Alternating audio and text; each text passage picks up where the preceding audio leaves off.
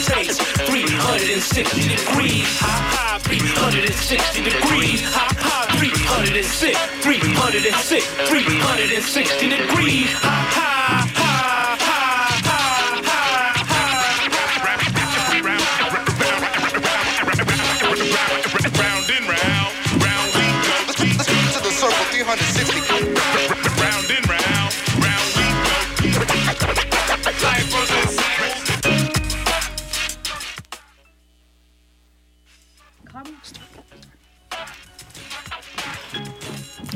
Evening and welcome to Full Circle on KPFA, your cultural affair radio magazine produced, hosted, and engineered by members of the First Voice Apprenticeship Program.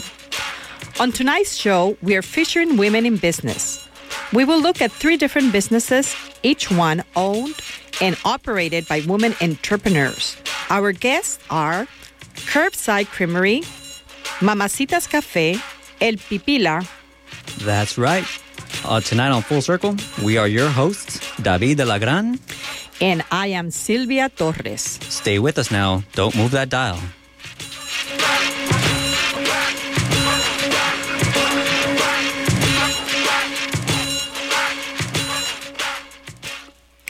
Tonight, we feature women in business. Businesses ownership in this country has been dominated by men. But of course, the times are changing. Women owned business is increasing. California has its, the most women owned businesses in our nation, with 1.3 million women owning their own business. Will this trend continue with this, ch- the changes in the leadership of, of our nation? I really do hope that the trends uh, continue. That you know we have mo- a lot more empowered women, you know, in this in this country and across the world. You know, we've seen an increase as as women being the breadwinners uh, more and more. Um, I do personally. I have a couple of very beautiful bosses that, that are females, and I love them very much. They work very very hard. My own sister is trying to start her own business. I see this trend growing a lot more and more. And that is exactly what our show is all about women in business. And so, in our first segment, we're going to hear from a mother daughter team that serves authentic food uh, to the Bay Area from their beloved hometown, Acambaro, Guanajuato, Mexico. Let's take a listen.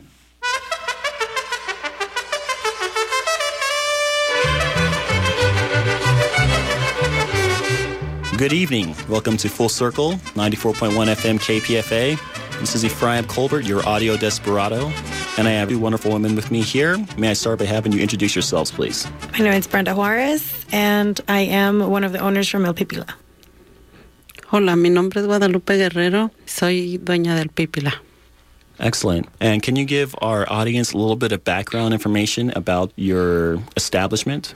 Uh, we are located in San Francisco in the financial district, and uh, we're a block away from the Westfield Mall. And we do catering. We do. We have a storefront between Sixth and Market inside the hall. Uh, we do catering. Uh, we work with companies, and we just recently started selling at another market as a like hot bar new vendor in San wow. Francisco as well, inside the Twitter building. Wow, so it sounds like you got a lot of projects going on. We do. We're keeping ourselves busy and just running the business. Are you a family owned company? We are. My mom started the business four years ago.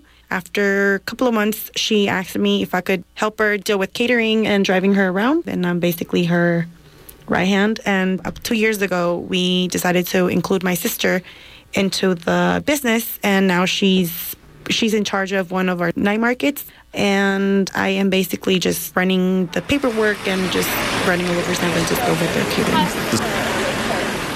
This question will be for your mom. What type of food do you cook or prepare?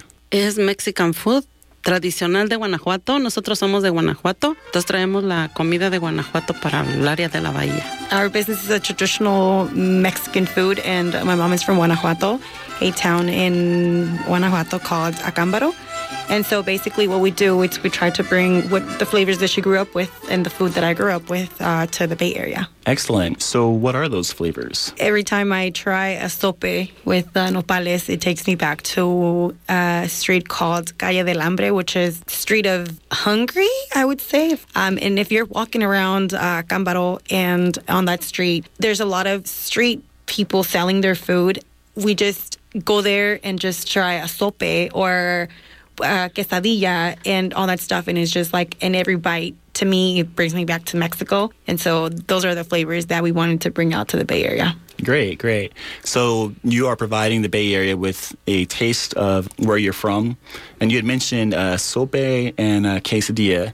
I mean, I'm familiar with those terms, but uh, for those that might be listening in that may not know uh, what they are, So the okay, so let me start by the sopes. The sopes we make it every day as we go. Uh, since we want to keep more of like the flavors and more um, like the freshness of our products, so we get the masa. We have uh, one of our family members works for a tortilla factory, and so he brings us the masa every two days, and we do. It's like a cake. It's like a little masa cake, and we make it by hand. Fold the edges. We put beans, lettuce, beef, chicken, or cactus, which is my favorite. Cheese and uh, sour cream. It's also vegan, if for the nopales or for the vegan people. So that's what we do. And then the quesadillas are not that traditional cheese uh, flour tortilla. We make the tortilla with corn masa, and uh, we fill it with chicken, beef, or queso con rajas, and then lettuce, uh, queso fresco and crema. And then um, my mom is really known for her salsas. To me, they have nothing special. I would say because that's what I grew up with. But a lot of people come to our storefront and they buy. Um, but it is so special. It is definitely because is. it, it sounds like you. I mean, there's a lot of love and time involved because you were saying that with the sopas, for example, you make those every day, so Every every, day. morning. I guess this question would be for your mom. So, did she is uh, sopes something that has been present within your family for generations? Grandma. Mi mamá, mi abuelita, siempre estábamos comiendo sopes y de nopales. Entonces quise traer eso para esa idea aquí al, al área y pues ha funcionado. Entonces nos aceptan muy bien. So she grew up, it, it came from generation to generation. Uh, my great grandma used to make them. My grandma makes them. That's one of like our signature dishes. People love them. Even people that love to eat meat, uh, they told me, hey, I love your sopes. They're super flavorful. Y ahora aumentamos lo de sope salad porque la gente pide mucho las ensaladas. Entonces ahorita tenemos el sope. We're adding a hint of uh, young filling to our brand. And we decided to add the sopa salad, which is like taco salad, but we couldn't name it a taco salad because it's just so Americanized. Uh, so we wanted to do the sopa salad, and they're a little bit bigger, and we're using just regular lettuce, but adding beans, veggies, and sour cream and cheese. I go around San Francisco and Bay Area and restaurants to try different foods, and now I, like I said, I needed to make the brand more out there, and I decided to add something not typical in our in our Mexican food, but the kale. For us, like the kale, it's a big thing, and people love it. I spend a week eating salad, trying to mix it with different things, and it came down to our kale salad with our cilantro lime vinaigrette, avocado, cheese, and again our nopales. I've been introducing new items to our brand. What area is your food from? Is it in, like northern Mexico, centralized Mexico, or by it's like, in the, ocean? central. So if you look at um, the map of Mexico, our state, it's in the middle. So it's like in the heart of Mexico. Yeah, definitely there's like different foods, and we use what the country has. Basically, like there's times that we export our chiles negros for again for our nopales. Uh, we export them from Mexico and we get boxes of them, even though it's a little bit more expensive. But we find that it gives it like a better taste. Just finding the right places. There's times that my uncle he has a house and he has a cactus tree in the back. And when my grandparents are here, they go to the back and they just cut them and they peel them and they basically just have them at the restaurant, and that's sometimes what we sell. Um, and it doesn't really have to cost us any money just to have it there. But we try to incorporate like our my mom's parents and um, my sister sometimes just to be interacting with the with the with their business and making it more family friendly. How did you get started? Did you save up some money and find a location, or did you work with any community organizations? We do work with a lot of community organizations, and uh, I would let my mom talk about how she started and why she started. Yo trabajé por 14 años en una taquería aquí en, Sa- aquí en Berkeley. Entonces tengo una amiga que me dijo que por qué no abría mi propio negocio. Entonces me habló de la cocina en San Francisco. Es una organización que ayuda a los pequeños negocios, pues a abrir sus, sus negocios, sacar sus permisos y todo. Entonces primero fui y puse las aplicaciones. Gracias a Dios me aceptaron. Y ya de ahí más oportunidades, procesos y muchas compañías que nos han ayudado como Kiva, Carecen, Mission Asset Fund. algunos con dinero, otros con apoyo, con promoción. Entonces, así es como estamos. My mother started the business uh, four years ago, a little bit more than four years ago, and uh, she was working at a restaurant here in Berkeley. One day, she has a friend, and uh, her name is Alicia, and she is the owner of Alicia Tamale Los Mayas. And so uh, she told her, "Hey, why don't you start your own business?" And my mom was scared because, first of all, for the language, she said, uh, "I do not speak English. I do not know how to drive." And so she said, you know what, just do it. Just start something. At that time, it was a program called Women's Initiative. So they help basically women like my mom to get her business together and like a business plan, basically. My mom didn't know how to turn on a computer or any electronics. She learned how to use a computer for the first time, sent an email. From there, she learned about La Cocina, which is a community kitchen in San Francisco in the mission area. She started there. She applied two times. The first time she did not get accepted. Basically, it's a five year program and you graduate within those five years and they'll help you find a location for your store. It could be like a storefront, farmer's market, or a restaurant. And so my mom just went, started working, and uh, she applied for a couple of catering places.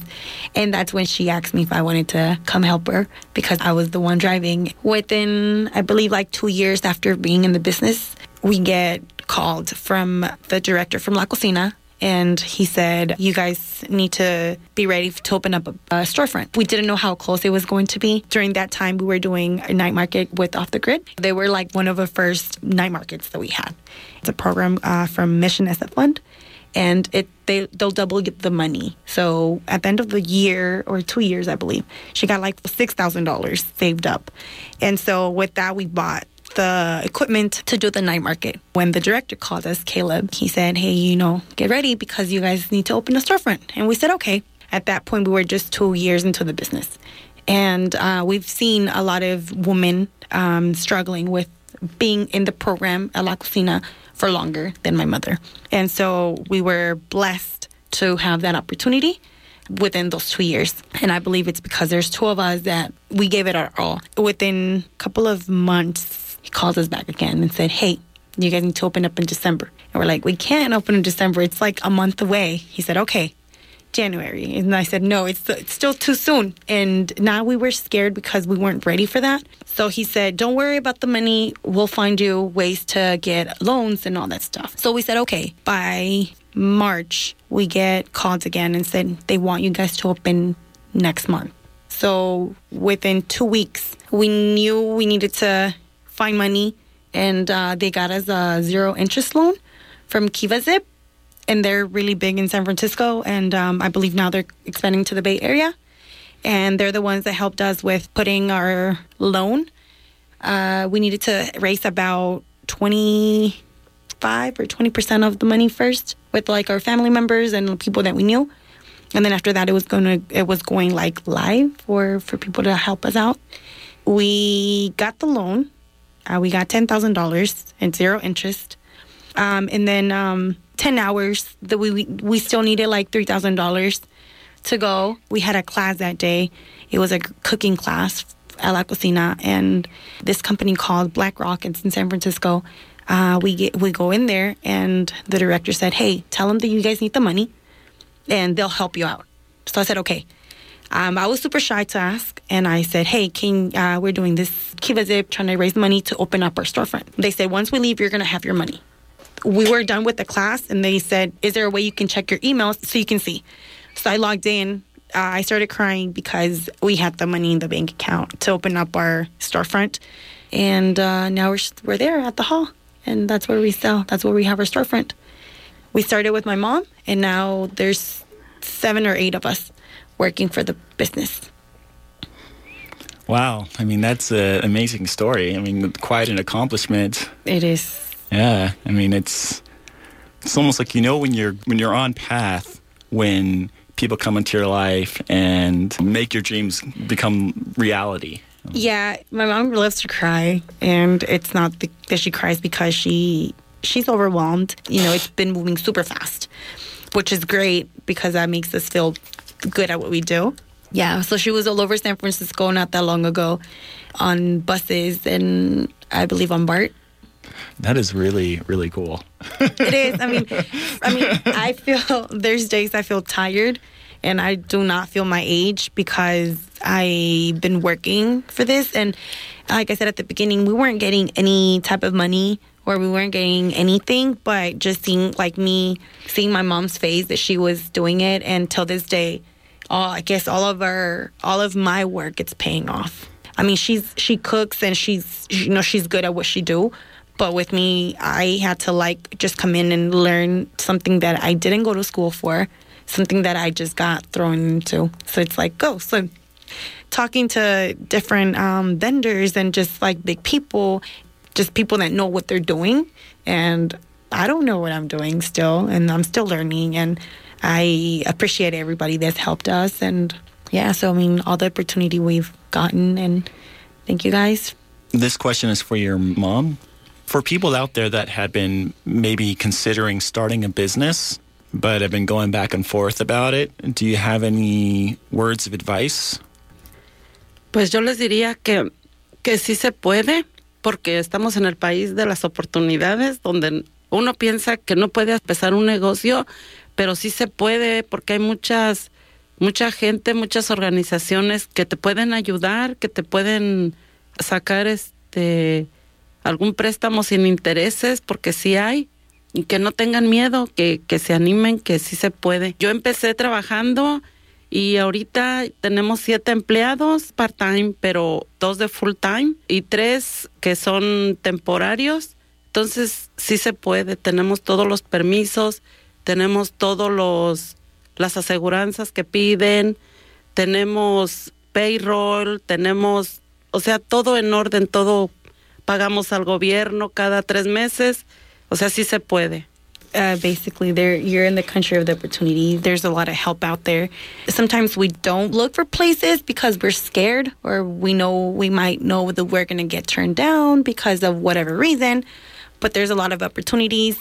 Like i said we have now seven employees. Some of them are full-time some of them are part-time and some of them are temporary. But she worked and we worked and we looked and some of the options that we've had they were given more to us because of, like I said, of La Cocina.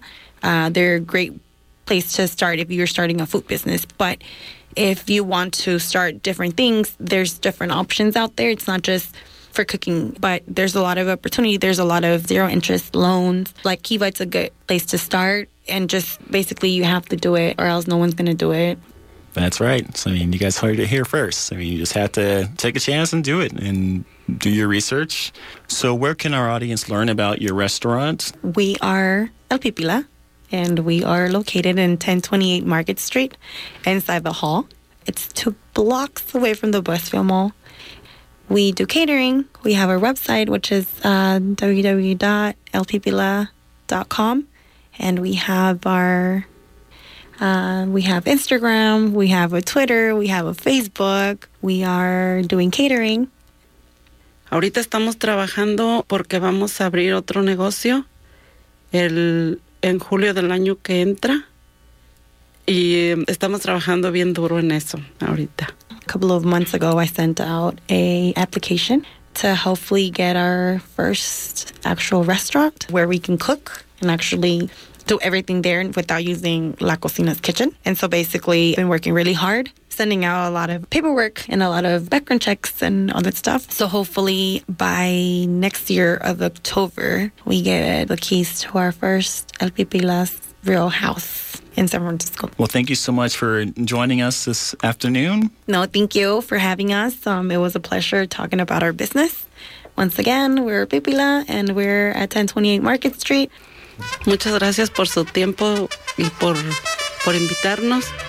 Y los esperamos en 1028 Market Street en San Francisco. Y eh, si nos pueden dar un like en Yelp. Gracias.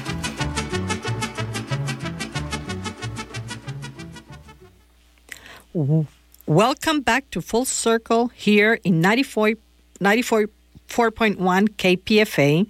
That was Ephraim Colbert speaking with Guadalupe Guerrero and her daughter Brenda, owners of the catering company El Pipila in San Francisco.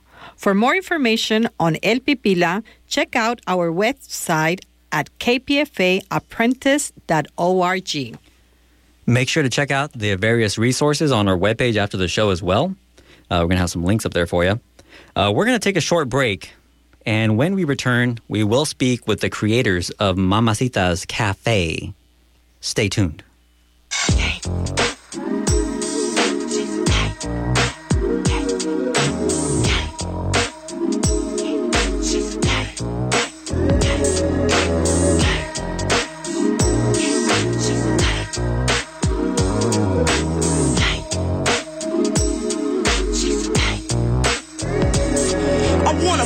Meal ticket for the sick with that I spill. Cause all this game stacks a bill. Survival of the dames in the pad with a grip. And gamers play the fade fools when these suckin' slip. It's fast making girl up and awake from them setbacks to fast acts and Cadillacs. And old schools is cool, cause God is mine too. We gamers, lady ballers, or you could call us die hard women with the neck in them. And sing them niggas making moves, collecting dudes, still mobbing through them East Bay avenues with that knack to attack any task. They say can't be done by a female who's black. I buck wild with this. And welcome back to Full Circle here on 94.1 KPFA. You were just listening to Conscious Daughters by Gamers. And if you're just tuning in, uh, tonight we're talking about women in business. But what do you do when you want to do more than just a business? When you want to not only serve food for your community, but you want to serve your community. And you know what, Sylvia? We are talking today about you know two various women um, uh, in in the food industry specifically, but of course, women have been leading in many of our other industries as well. But uh, getting back to it, our own Free Will and Franklin spoke with two women in business that do serve up delicious treats with a healthy portion of social justice. Check it out.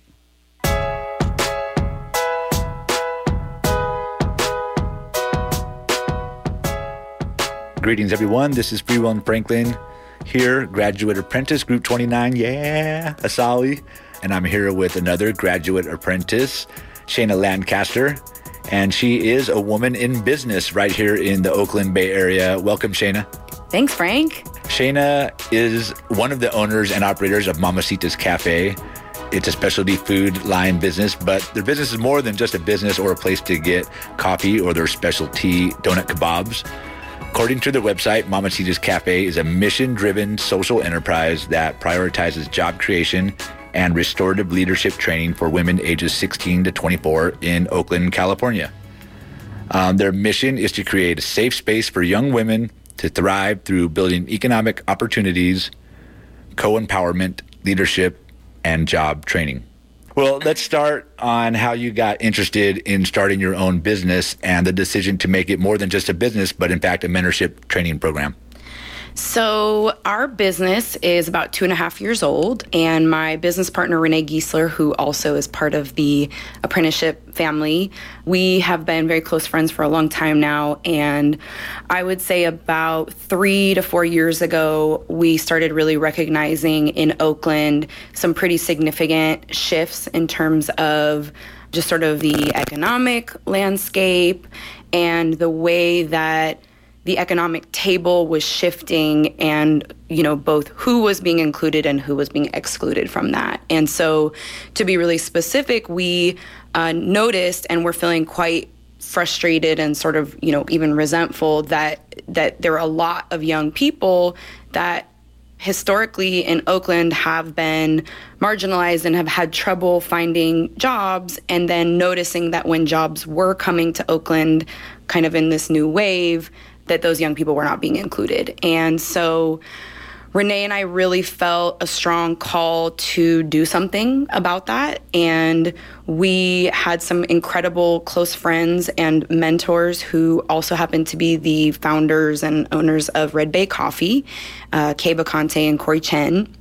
And they also were really in that same sort of mode of thinking about how to create good jobs for people of color, for traditionally marginalized communities here in Oakland, and not just kind of start a nonprofit and have the training component, but actually really be creating a business so we are actually creating jobs. Uh, let me stop you there. So tell me, what are some of the delights that people can enjoy when they happen upon a pop up or, you know, where you're at? Great. So yeah, where we started was really simple. Was Red Bay Coffee, which is roasted here in Oakland, and donut kebabs. So donut kebabs are basically three handmade donut holes on a stick and we do all kinds of different fillings and toppings so like some of our most popular ones are our cardamom donut kebab we also have a nutella stuffed donut with a churro topping, which is also a huge seller. And then we also like to do some things that are a little bit more experimental. Like we do a savory donut that's actually stuffed with like a marinara sauce and it has kind of this like rosemary garlic you know topping so that's really where we started and then the menu has actually evolved quite a bit because we have now um, moved even sort of further into the catering uh, sphere and industry. And so we are really focusing on breakfast packages. So we deliver, um, you know, to a lot of downtown Oakland businesses and nonprofits and events, all kinds of different breakfast treats. So we make all kinds of pastries in house. One of our biggest sellers is our citrus olive oil tea cake, which is off the hook. And then we do everything from that to um, like a more hot breakfast where we do like, you know, some mini kind of egg dishes and roasted potatoes. And so we kind of have a nice wide variety of breakfast packages, which is kind of our, our lane right now, you know. And then we still continue to do the donut pop ups, and we also do them very often for parties and big corporate events or team building exercises. We, we do a lot of weddings with our donut kebab parties. So, yeah. Well, you started as a pop up thing, so many people may not be familiar with the term. So, explain uh, pop up marketing for those that don't know. And tell us about your journey and your evolution from pop up marketing. You spent some time at the Culture Collective and to, like what you mentioned, where you're heading now. So we started as a pop up, and for folks that aren't familiar with that term, essentially it is a way of doing business in somewhat of a more informal setting. So, for instance, we show up with all of our gear and we literally pop up, you know, with tables and tablecloths and our little mini fryers, and we actually cook the donuts right there on site at the event. So that's kind of the pop up thing, and the way that folks learn about it is by becoming one of your followers on social media. So that's where we promote most of our pop ups and festivals is on our Instagram account and on Twitter and on Facebook. So that was kind of the beginning. And then we were really interested in kind of trying our hand at actually having a brick and mortar. We thought that, you know, it was a good time. And we actually came across some other community members who were starting a really beautiful project in downtown Oakland called Culture Collective. And they have a countertop cafe within a larger collective space. And so we moved in there and operated an awesome and really exciting uh, cafe there. We got a chance to, like I said, kind of expand our menu, try some new pastries. We rolled out this great and kind of innovative porridge bar where we were doing like really tasty and healthy grains and a bunch of toppings. And we continue actually to do that um, still as like a catering offering. Uh, so we were there for almost a year. Then in uh, September, just just recently, we moved out of Culture Collective and we moved into the West Oakland Youth Center. And now we're operating out of their commercial kitchen. We're not doing a uh, retail space right now. We're just focusing on catering. That's quite a journey from the pop up to the temporary store, now your own thing, and a storefront is in the future. Yeah, definitely. We'd love to be back holding space. I think that was one of the my favorite parts at least of having an actual brick and mortar is the opportunity you provide for the community to come and hang out and really get to know us cuz that that I think is really what makes our business very unique is that we're a family and we're really really embedded in the community and I think our customers really really liked that and really felt welcome and yeah, we'd love to to open up another spot in the future. So now to the part that it's more than just a business. Like we mentioned earlier, it's kind of a mentorship training program teaching young women in Oakland, you know, how to operate a business, how to have customer service, how to do every aspect I'm gathering. So how do you merge the operation of this specialty food production into a mentorship and training program? So we are by all means still and I think always will be in the process of refining that and for me, that is definitely one of the most exciting parts about this whole project and business is that there are definitely some social enterprises that have come before us that have really set a precedent of kind of what is possible in terms of this idea of like really uh, embedding meaningful mentorship and leadership opportunities for people that have you know faced very significant barriers to employment. And for all of us this business is just so so much more than you know our clients and our food and the day-to-day kind of operations. It's ultimately really about creating economic pathways and opportunities for young women in Oakland to really be in the driver's seat for themselves. What it is that inspires them you know what what do they like to do coming to work every day. The young women that work for us, they don't just work for the business, they are really integrated in the business as they're coming up with menu items. They are involved in every single aspect of the of the business all the way from cooking, prepping the food, creating menu items, dealing with customers, customer service. We are constantly slowing down to just really explain and illuminate for young people like why does something cost as much as it does to a customer? Like how do we establish a price point? What does it look like to budget for the year? You know, really trying to kind of tear down this wall between like a business owner and an employee and try to find a really meaningful way to make a business that is equitable so that young people are coming in and the business benefits tremendously from their contributions but they benefit as well right? And i think we've done a really good job at that. Let me hold you right there because you've been working with some of these women for almost the entire close to three years now. Tell me how old some of them are and then some of the growth that you've seen in these past two and a half years. Yeah, so we have had on and off for the last two and a half years anywhere between three to about six employees, and all of them are young women between 16 and 24. And our youngest employee started with us when she was 15, and she's been with us the whole time um, for the two and a half years. And then Simone, for instance, is 23, and that's kind of our old, you know, on the older spectrum, right, of like our, our youth staff.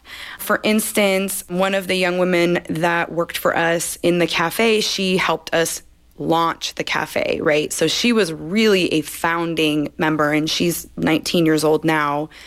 And it was really incredible to see a young person just get really excited about being able to kind of have just kind of agency, right, in in their own professional life and we try to find a nice balance of both giving folks enough training and information so they can do their job well, but then also kind of trying to step back and let folks really figure out what they are capable of because we really believe in these young people that they are totally capable of like really operating a small business and so, for instance, this young woman, um, she started with us when we literally just opened the doors on the first day, you know, which is kind of a clunky, clumsy moment in a small business. There's like so much that gets figured out along the way. And, you know, she, by the end of when we moved out of the cafe, she was in the cafe completely by herself for shifts and was handling everything all the customer service,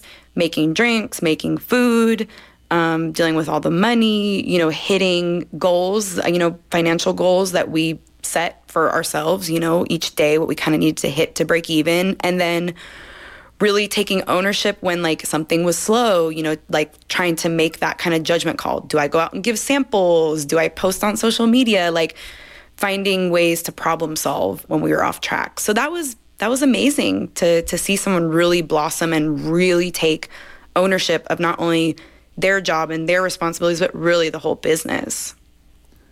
So before we wrap up, what were some of the biggest obstacle obstacles that you faced and some of the challenges and then how did you overcome those to succeed? Well, I think something that I think about a lot and that we talk about pretty constantly internally is how do we create a business in this context of capitalism, right? And in one of the most expensive places to live, really, in the country.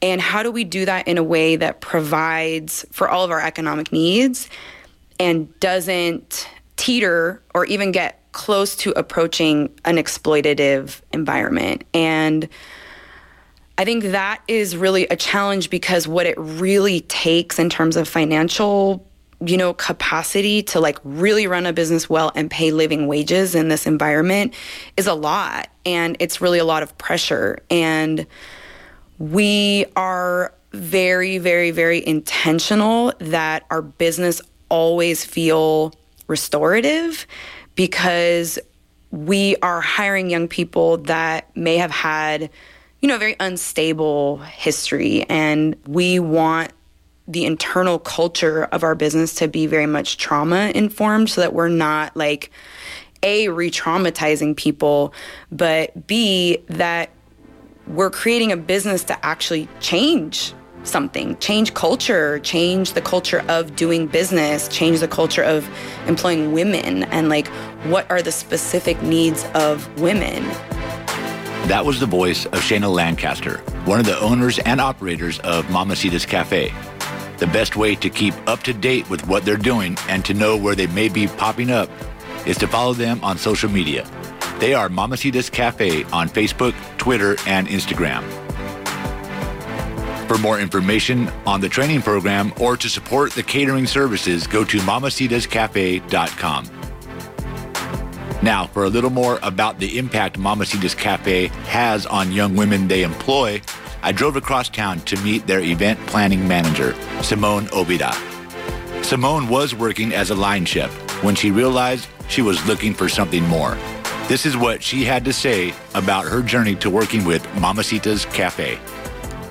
About a year ago, I was uh, asking myself all these questions like, what am I supposed to be doing? Where am I in life? What am I contributing? What am I passionate about?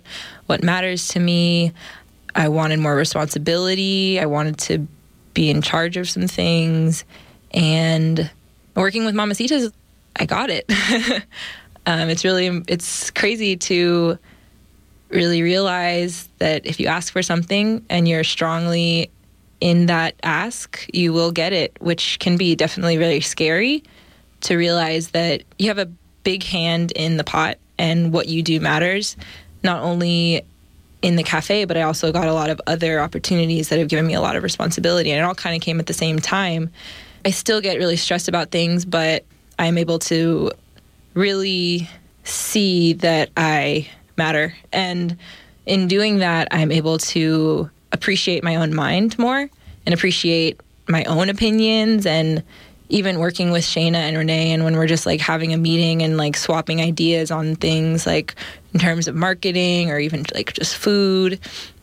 Being in an environment where everything I say is like really looked at and assessed and like appreciated and like even if it's not something that we go with I still know that they're listening to my ideas and they're like wow that thanks Simone. Like that was really awesome being in an environment where I'm constantly appreciated for just being myself has made it possible for me to trust myself and to trust that I do actually sometimes know what I'm doing and know what I'm talking about and that I can take on this responsibility that I've been given.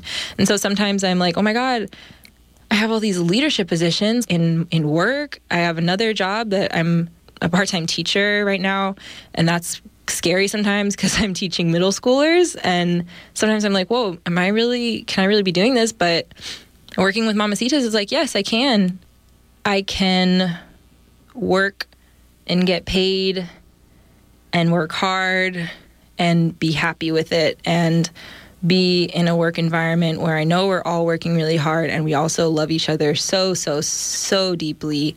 And we can cry laughing and get paid at the same exact time. And it's okay. Another takeaway is that I can choose the type of environment I want to be in instead of just having to do something because I need money. I don't think I could ever go back to working a job like the jobs that I've worked in the past. This has definitely set a new standard for me. Unfortunately, we're out of time, Simone Obida, but thanks for being with us tonight and thanks for sharing your story working with Mamacitas Cafe. Indeed. Thanks for asking. I want to give a special thank you to Simone Obida and Shayna Lancaster of Mamacitas Cafe. And once again, be sure to follow Mamacitas Cafe on Instagram, Twitter, and Facebook. Also, to contact them about their training program or their catering services, go to mamacitascafe.com. This is Freewheelin' Franklin for Full Circle.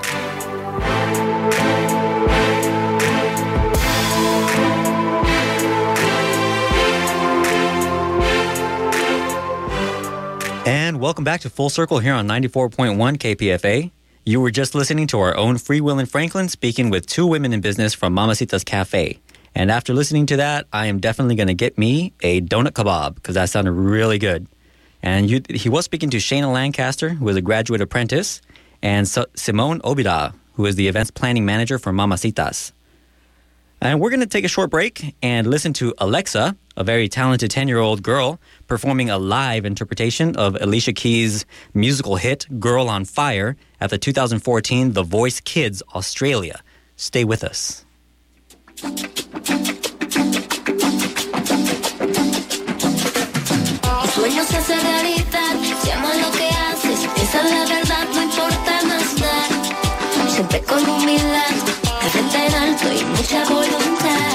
Se hace realidad si amas lo que haces. Esa es la verdad, no importa más nada. Siempre con humildad, de frente en alto y mucha voluntad. Tu sueño se hace realidad si amas lo que haces. Esa es la verdad, no importa más nada. Siempre con humildad, de frente en alto y mucha voluntad.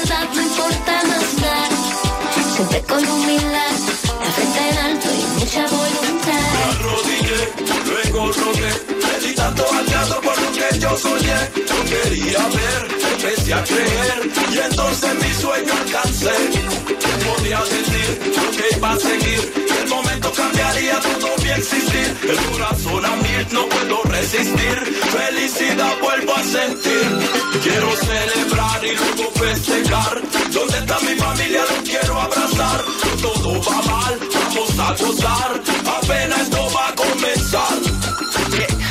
Arranque, empaque que no fuimos cada vez que el tiempo pasa se va mejorando el vino uno vino a lo que vino y que ruede el destino poca gallo divertirnos se lo que haces. Esa es la verdad, no importa más nada. Siempre con humildad, mucha voluntad. Se.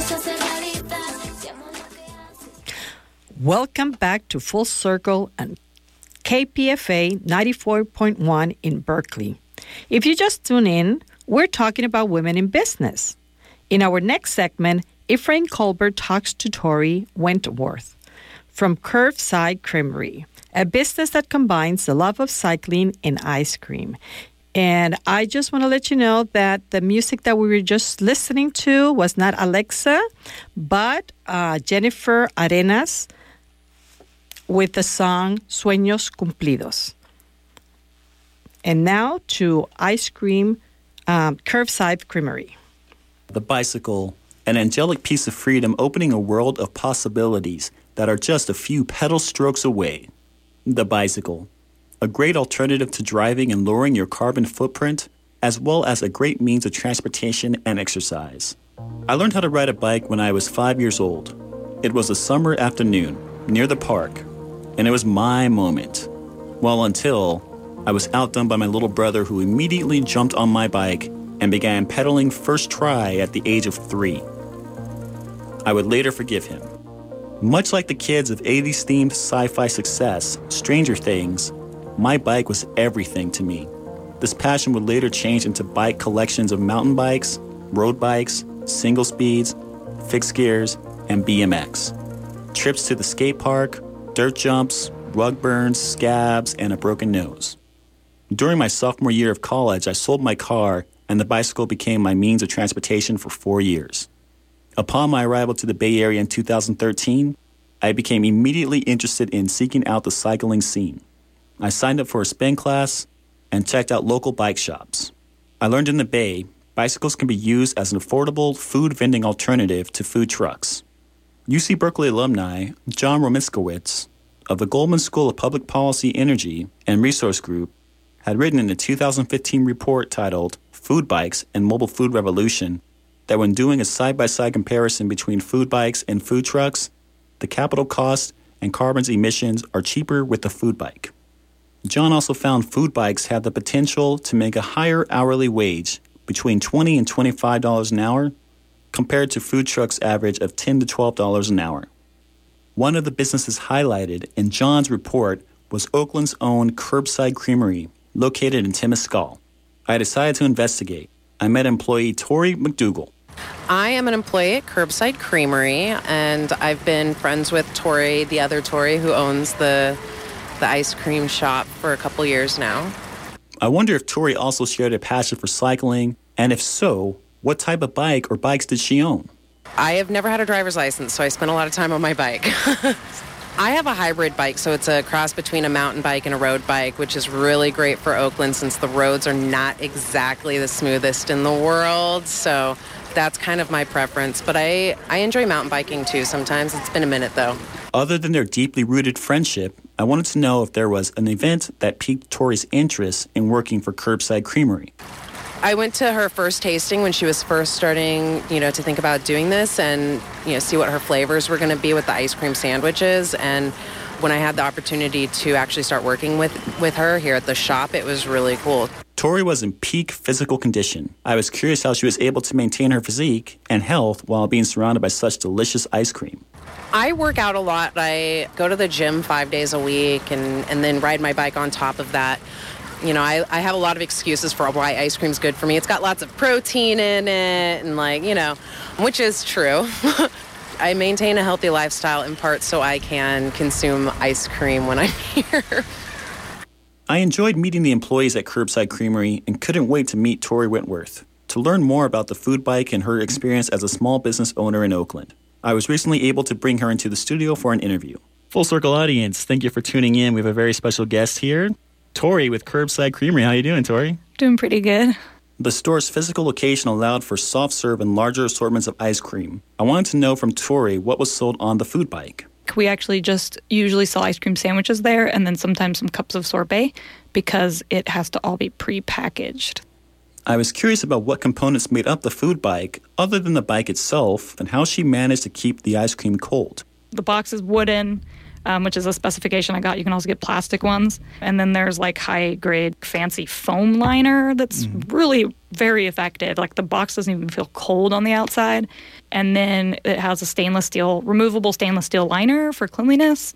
Um, so it's all like nice and clean steel on the inside. And then you just, like the ice cream sandwiches are usually in like, I have them in um, plastic totes. Yeah, buddy. Rolling like a big shot. Chevy tuned up like a NASCAR pit stop. Fresh paint job. Fresh inside. Is the outside frame in the trunk wide? Or the rims big? Do it right good. Lean back, right hand on the pine wood. Cream on the inside, clean on the outside. Cream on the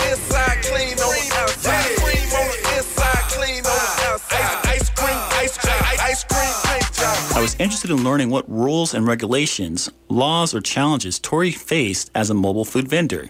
Did she start as a bicycle cart? That was the original thought. So it is extremely, it's prohibitively expensive to start a shop a lot of the time, especially in the world of ice cream.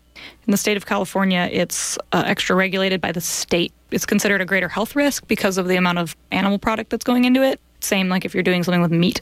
On top of needing to build out a store, you usually have to also have this facility with like a dairy clean room. The ice cream maker itself is extremely expensive.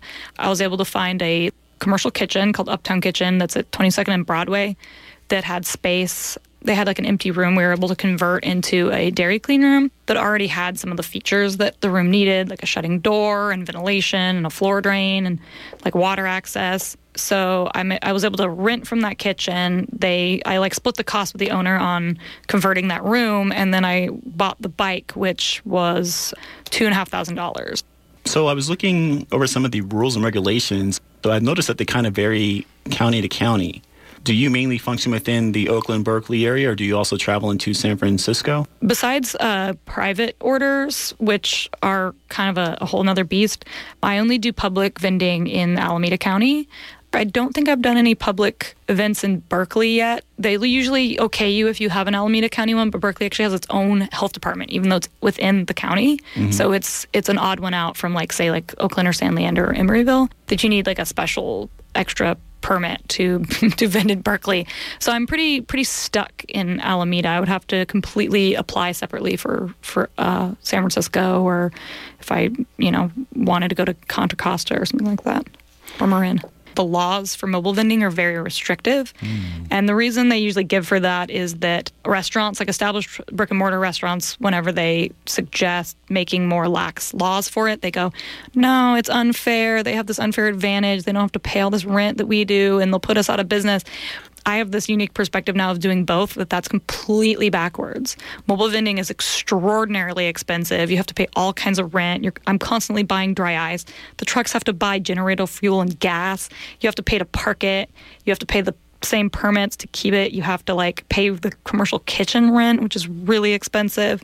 And then you're constantly paying fees everywhere you sell. Mobile vending with the trike is nice in that like the bikes are, it's like they're faster than a push cart, but they're but you can like fit them just pretty much anywhere. They're like much more mo- like easy to move around and maneuver than food trucks. Like I'll tend to just like if I'm at some event, I can just kind of keep repositioning and where I need to be. Having a history of cycling helped me push it because the thing is like 100 pounds unloaded. I asked Tori if it was her love for cycling and the freedom that riding a bicycle provides that crafted her interest in being a small business owner. No, I, I think actually, well, my dad owned his own pharmacies. Uh, My whole dad's side of the family has a lot of people that own their own businesses. I think it came from that. But it's definitely helped me cope.